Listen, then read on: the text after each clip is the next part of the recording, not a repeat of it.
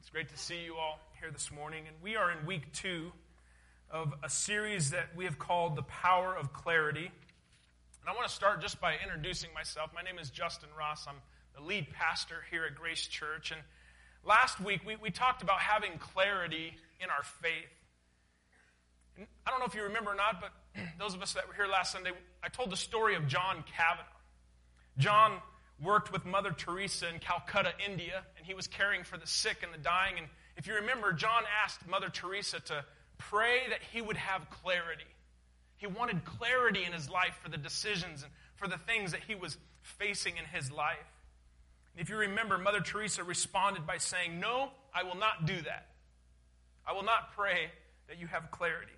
He was surprised by her answer and he asked her why, and she explained, Clarity is the last thing that you are clinging to, and you must let go of. And taken aback, he said, But you seem to have clarity from God, Mother Teresa. And Mother Teresa laughed, and she said, I have never had clarity.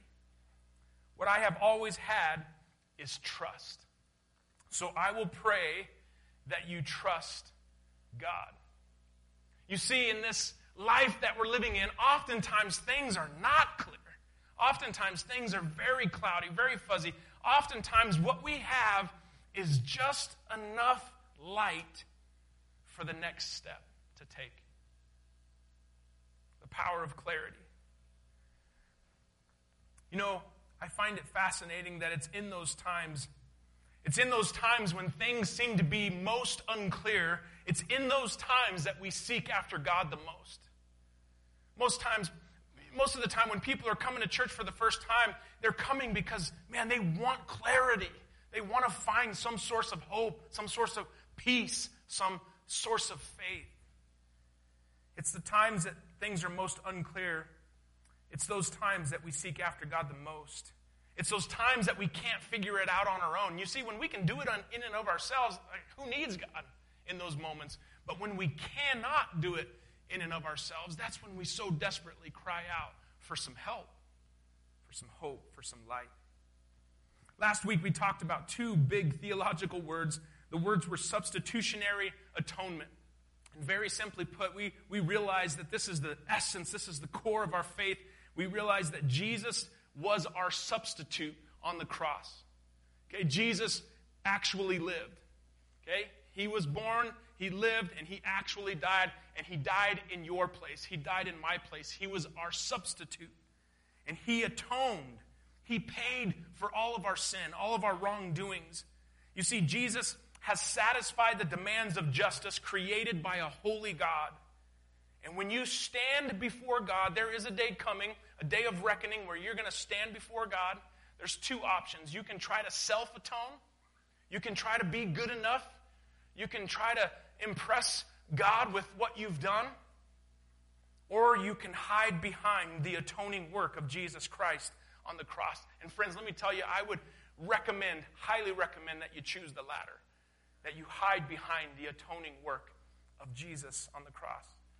The Apostle Paul, a man whose life had been radically changed by Jesus Christ, he, he said this in Hebrews chapter 11, verse 1. He says, Faith is the confidence that what we hope for will actually happen. It gives us assurance about the things we cannot see. In verse 6 of that same chapter, Paul says, And it is impossible to please God without faith. Anyone who wants to come to him must believe that God exists and that he rewards those who sincerely seek after him. Clarity in our faith. This morning we're talking about having clarity in our leadership. And this is an important message because when it simply comes to the word leadership, there is so much misconception. There's so much misunderstanding, so many opinions. There's so much abuse of power when it comes to leadership. There's so much faulty thinking. Some, some of you here this morning may even think, like, why is leadership even necessary in the church? Why is leadership even necessary at all? Let me just say this in church work, the stakes are sky high. We're talking about eternal life and eternal death. There is no other arena in which leadership has higher stakes. And I wish that my leadership only affected the making or the losing of money. When leaders lead well in the church and the church functions like God intended the church to function, lost people get found, found people grow up to, to realize their full spiritual potential in Jesus Christ, lonely people get enfolded into community, the poor get helped and served in a dignified way, aimless, bored people who have no purpose in life, they find meaning, they find purpose, they find direction for their life. The community in which that church resides begins to find hope and help in practical ways. Listen, unbelievable things can happen when leaders step up and lead in the local church. Unbelievable things can happen. I want us to start this morning by looking at six misconceptions of leadership, six misunderstandings of leadership. And the first one is this that leaders are born. A lot of times people will say, I, I can't be a leader because I'm not a natural born leader. You see, leadership is not something that people are just born with, like a personality trait. Leadership is actually a teachable skill. Anyone, anytime, can exercise leadership when the proper principles are applied, anyone and everyone can lead. The second misunderstanding is that leaders are always charismatic, like they're always the, the loud, outgoing ones, right? I mean, some leaders do have a magnetic personality, and there's nothing wrong with that. But leadership is not just about personality, it's about having a depth of character. It's, it's about having this intense passion to fulfill a mission or to see a vision realized. It's about having consistent, persistent actions that further a cause. The third misunderstanding about leadership is that leaders are the ones with the highest rank or position, leaders are the ones with the title.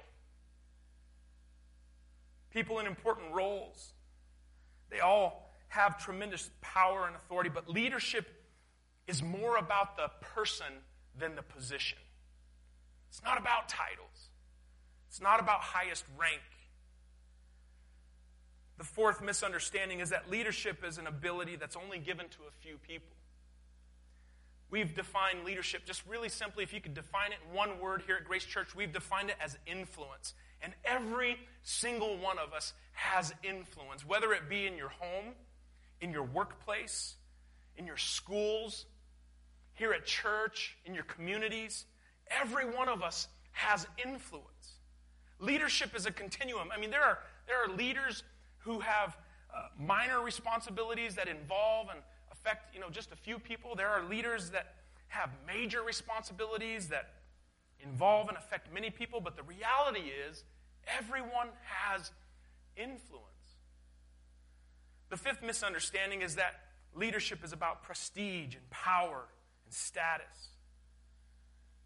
There are certain leadership positions that bring prestige and power and status, and there's nothing wrong with any of those things as long as the leader has the right perspective and strong character and the right motives. But leadership, okay, write this down, remember this. Leadership is about serving others. It's, it's not about being served, it's not about telling people what to do. And then the sixth misunderstanding is another really important one, and that is only adults can be leaders. Leadership, listen, leadership has nothing to do with your age. It has everything to do with influence. And, and, listen, young people in the room here this morning, listen, listen closely, please. Young people. You don't have to grow up to be an adult to be a leader. You can be a leader right now. And young people are some of the best leaders. You know why? Because they're fearless. They're willing to go for it. They're willing to go. Listen, they're not only the leaders of the future, they're the leaders right now, today. Now let's talk about what good godly leadership is or what it should be like. Leadership is one of the core values here at Grace Church, and we've defined it this way. We've defined it as this It's using our God given influence and the power of the Holy Spirit to change the world. If you're new here to Grace, you're kind of, man, what are you guys all about? Let me just say this up front. We are not about playing church. Okay? Because I have much better things to do with my time. We are about seeing God transform this region, this broken region, through the power of His Holy Spirit. And we believe that God uses His people, He, he uses the influence of His people to accomplish that through His Spirit. So it's using our God given influence and the power of the Holy Spirit to change the world. And I want to briefly look at, at the examples and the stories of King Saul and King David to discern what type of a leader and what type of leadership pleases and displeases God. In 1 Samuel chapter 15, 1 Samuel was written by the prophet Samuel. And in 1 Samuel chapter 15, we read about King Saul. King Saul was Israel's king, and the scripture says that King Saul was a very tall man, very strong, very handsome, good looking guy, just the guy that you would say, he's a leader. Man, that guy, he's got it together. And in 1 Samuel 15, we read about Saul disobeying God's instructions. And these were instructions that were communicated to him through the prophet Samuel. And in verse 12 of chapter 15, we see that Saul has drifted so far from God that he built a monument in his own honor. He built a monument to glorify himself. That's, that's the type of leadership I think most of us are used to seeing, where leaders are all about themselves. And when the prophet Samuel confronted Saul over disobeying God, Saul lied. He tried to rationalize his actions. And mincing no words, Samuel tells Saul that because of his rebellion, because of his arrogance, God has rejected him as Israel's king, and God decided to replace him as the king of Israel. You move on into 1 Samuel chapter 16, and God sends the prophet Samuel to the home of Jesse in Bethlehem. And the whole reason that Samuel's going to Jesse's home is to anoint one of Jesse's sons as the next king. And when Samuel sees Jesse's firstborn, he assumes, he, he sees the firstborn of Jesse, and, and, and Samuel internally just, he's thinking and he's saying, man, I think that's going to be the next king of Israel. I mean, look at the guy. Once again, he's looking on the outward appearance. So he assumes that God has selected Jesse's firstborn, but the Lord informs him otherwise in verse 7 of 1 Samuel chapter 16. It says, But the Lord said to Samuel, Don't judge by his appearance or by his height, for I have rejected him. The Lord does not see things the way you see them. People, us, we, we judge by the outward appearance, but the Lord looks at the heart. So critical, so important. So, seven sons in all come before Samuel, and not one of them is God's choice. And Samuel then asks Jesse if all his sons are present, and he's told that the youngest, David, is off in the fields tending to the sheep. And David is sent for, and when he arrives, God tells David, or Samuel rather, that David is going to be Israel's next king. And what was it about David that pleased the Lord? What was, what was the difference? The difference was that David wholeheartedly loved and trusted the Lord, and that was the foundation of his actions. God said this about David in Acts chapter 13 and verse 22. God said, I have found David, son of Jesse, to be a man after my own heart, and he will do everything I want him to do. I mean, imagine if that was said about you. Like his heart, her heart is after God's and and he or she will do whatever God leads them to do. Whenever the Holy Spirit leads you to do something, your answer is yes. Like imagine if that was said about you. In 1 Samuel chapter 17, we see that David trusted the Lord so much, he had the courage to take on Goliath, a, cha- a challenge that looked foolish in the world's eyes because Goliath was a giant of a man, extremely uh, versed in, in warfare and, and just a powerful man. He was an experienced Philistine warrior, and he had been taunting and terrifying the army of King Saul for 40 days. And he was so much bigger, so much stronger than the young shepherd. But because David placed his trust in the Lord, he defeated Goliath with the help of God. David's heartfelt love for God is on display all throughout the Psalms. Right in the middle of your Bible, there's a book called Psalms, and these are songs that were written by King David, most of them.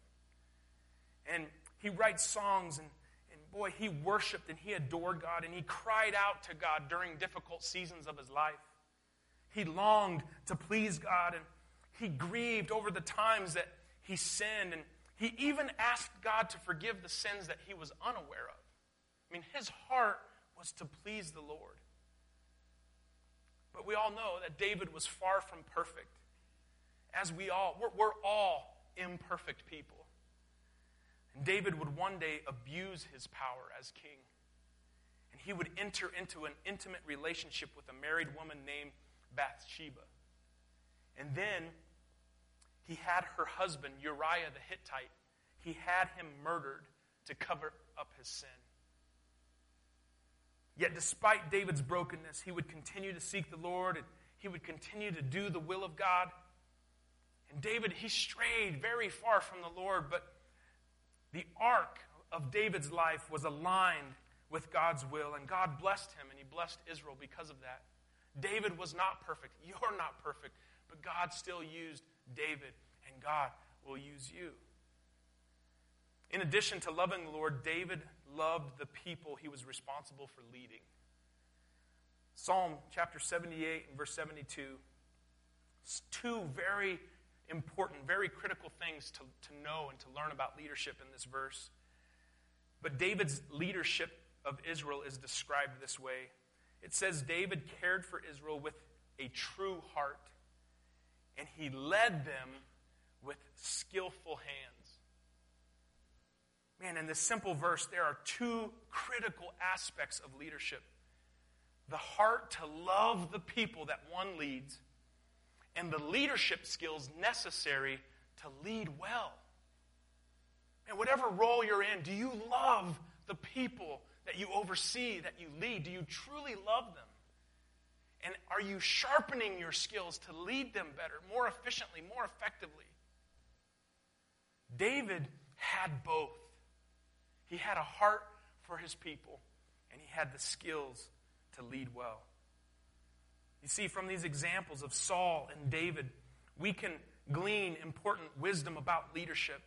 And that wisdom is this David was a God centered leader, and Saul was a self centered leader. Big difference. Big difference. But the fact of the matter still remains many people cringe at the word leadership. And maybe it's because they've seen so much abuse of power. Maybe it's because they've experienced, you know, that dic- dictator type leadership where someone's always trying to tell them what to do. Maybe it's something you're afraid of because you know that God, through His Spirit, is prompting you to lead, to step up, and to make a difference in whatever arena or area of life you serve in. Maybe you know that you need to use your influence, you need to use your leadership, but you're afraid to fail.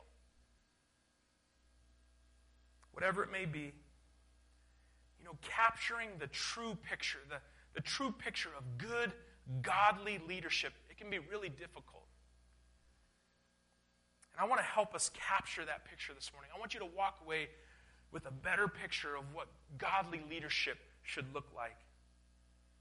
And I'm going to give two examples to help us capture that picture. In the first example, we have to look to Jesus Christ. Jesus Christ is the greatest leader of all time.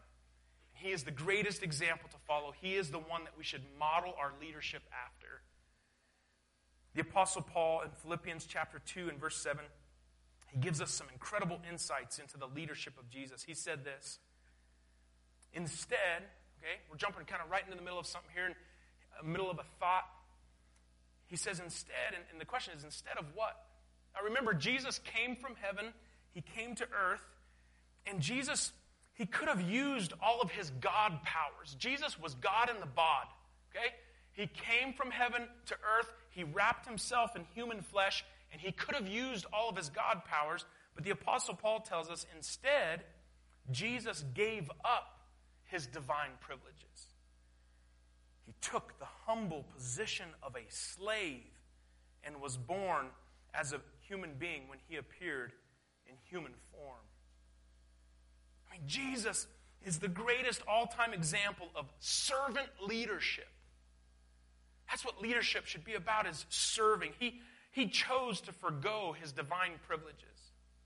Mark, one of the other disciples or followers of Jesus, he said this about Jesus' leadership. In Mark chapter 10, in verse 45, he said, For even the Son of Man, speaking of Jesus Christ, came not to be served, but to serve others and to give his life as a ransom for many. I mean, the type of leadership modeled by Jesus Christ was one of servant leadership. Let me, let me just say any leadership role is, is not something that you should covet after, especially in the church, because it means that you should lay down your life if you're going to follow the model of Jesus Christ. He laid down his life, he served others. It had nothing to do with status and, and fame and glory, it had everything to do with service. Jesus, the greatest leader of all times, is who we should model our leadership after. The second way I want us to capture the picture of godly leadership is, is by telling you a story. I want to tell you the story of a woman named Eva Whittington Self. Eva was driving home on an old country road, and she was going around a curve, and Eva was only 17 years of age, and there was a car that was passing two other cars coming directly at her. And Eva did what most 17 year olds would do. She slammed on her brakes, and her car began to fishtail. And uh, with the other car coming straight at her, she slid off the road. She went through the guardrail. Her car rolled down an embankment to the other side of an overflowing creek. And immediately she felt pain in her back and in her sides. And Eva reached down to grab her leg, and she couldn't feel anything. Eva was a basketball player, she was a cheerleader. I mean, that was her life. The paramedics rushed Eva to the hospital where she was put into a halo to, to stabilize her spine, and she was also put into a Stryker frame bed, which is used to care for patients with injuries to the spinal column or the spinal cord. A Stryker frame bed is designed, the patient's laying flat, and it's designed to, to flip the patient over from their back to their stomach very easily. And about a week and a half after the accident, Eva was going to have surgery. And she thought the surgery was going to make her walk again. She thought the surgery was going to bring the feeling back to her legs. And the doctor came into her room and he was explaining the surgery to her and how they were going to fuse her spine together and they were going to take two steel rods and they were going to put them on each side of her spine to stabilize it. And then he asked Eva if she had any questions. And this 17 year old girl only had one question When will I be walking again? And the doctor responded to her question and he said, Never. Eva, you're never going to walk again. And so the doctor walked out of the room, and the nurses came in, and they flipped Eva onto her stomach, and she was just staring at the floor. And she screamed out to God. And she cried out to him, and she asked him why. She had no clarity in this moment. And then the Lord met her in her confusion. The Lord met her in her anger and in her pain and in her lack of clarity. And at that moment, there was a knock at, at her door. And a minister by the name of Ed Hall came into her room. He came into her room and he asked Eva, How's it going? And Eva told him what the doctor had just told her that she would never walk again. And Ed, Ed was a big man and he was wearing a suit. And remember, she's face down, just staring at the floor. And Ed stretched out on the ground.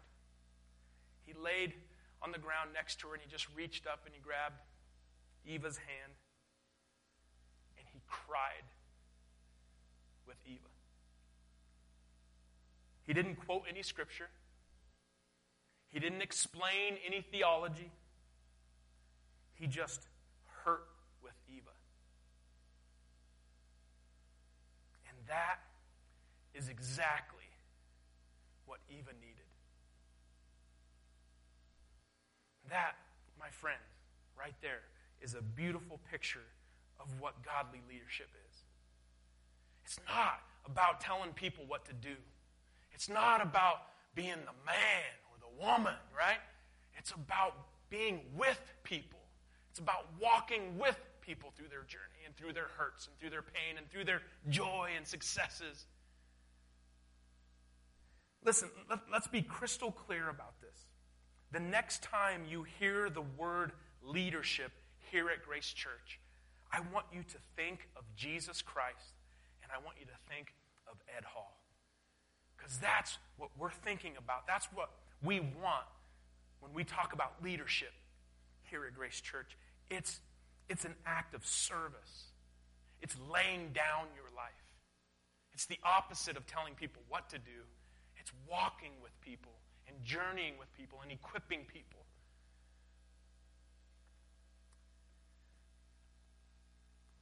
To close out our service this morning, I, I wanted to highlight and I wanted to pray over some incredible leaders within Grace Church. Some people who are using their God given influence and the power of the Holy Spirit to change the world around them. And honestly, listen, I, these leaders would prefer that I didn't call them out didn't bring them up because they're humble leaders, they're servant leaders. But I have the microphone, so too bad, so sad, right? Let me, let me make it clear. The reason that we're calling these people up is to pray over them, and I'm going to leave a bunch of people out. Mean, the, the incredible thing is, we were thinking through different leaders in our church. There are so many people serving in so many incredible ways, and it's like Grace Church, man, good job It's not about titles. There's people serving in the, in the workplace, in the community, in incredible, incredible ways. So there are so many people that I'm going to leave out this morning. So if you're offended, you're just going to have to get over it, okay? But the whole purpose, the whole reason why we're calling these people up is to pray over them. And so I want to start this morning. I want to ask um, Keith and Rochelle if you guys would come up here and. Uh, Keith is one of the pastors here at Grace. He's helping to shepherd and equip the people of Grace for the work of service. And Keith is an incredible servant leader. I don't know if you know this or not, but Keith uh, cleans the church every week. Yep, cleans toilets. And he's been doing that forever, man. Yep. That's not all he does, okay? I just want to say that as uh, he serves, okay? Rochelle Rochelle leads the prayer ministry here at Grace. Honestly, one of the reasons why I'm doing this today is because of her influence. She desperately desires to see God's people depend on God more more through prayer. Keith and Rochelle are both godly, faithful leaders at Grace Church, and they're leading through their teaching and through their counsel and through their service by cleaning the toilets Keith and Rochelle are David type leaders because they love the people that they lead. I also want to invite up Brad and Summer Fuqua. If you guys would come on up. I, Brad and Summer are an elder couple here at Grace, and Brad leads the new membership Discovering Grace classes that we have to try to help people understand what Grace Church is all about. And Summer is a volunteer leader in G Kids, and she is uh, really helping to keep things rolling while Katie is on maternity leave. Uh, Brad and Summer also lead a small group here in Durango, and and Brad and Summer they love people and they love Jesus. They're both great leaders for the kingdom of God. I was going to ask Jen and Lucas if, if you guys would come up here. And Lucas and Jen are also an elder couple here at Grace. And honestly, I have learned so much from the LaFrances about prayer. And they serve in the prayer room, and they've probably prayed over most of you in this room. And you won't meet a kinder, gentler couple than Jen and Lucas. The LaFrances, they're, they're not going to be like your type A, you know, outgoing, woohoo type leaders. But they have incredible influence for the kingdom, and they are leading many towards a closer walk with Jesus Christ. I'm going to ask Sydney Standridge if she'd come up here, and Maya Hanson. These are two of our young leaders who are using their gifts and their talents. Sydney uh, plays the keyboard for the worship team, and she's a leader in the youth group. She also serves in G Kids. And Maya, she can play the guitar, y'all. All right? She's pretty good, man. She's serving on the worship team, and she too is a leader in the youth group. And both Sydney and Amaya are allowing God to use them to be a shining light in their church and in their community. Two incredible young. We also wanted to pray over Jerry and Lauren Garrity. If you guys would come on up here.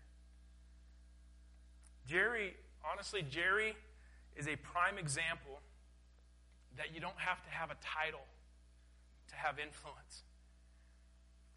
Jerry doesn't have an official title here at Grace. But if you walked out of the church building last Sunday when there was a lot of snow and all of your cars were, there was no snow on them, that was Jerry. While I was blabbing, he was out knocking snow off of people's cars. And I mean, he ministers in so many different ways. He, he serves at the jail, they have people into their home. Lauren serves in G Kids. They're just an incredible source of light in this broken area.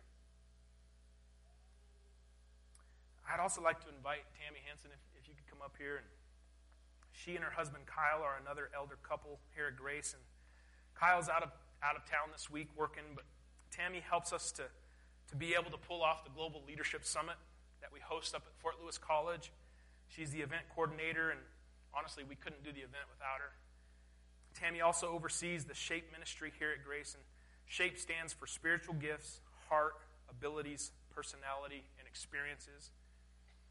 And she leads an incredible uh, team of SHAPE leaders who they, they will walk you through that experience to help you find your giftings and how God has wired you and how God has made you. And SHAPE has been a great tool for many people to find their purpose and boy, to find their spiritual gifts and to really get to work for the kingdom of God. Tammy is a fantastic leader. We also wanted to pray over Angelica Yabara. If you could come on up, Angelica.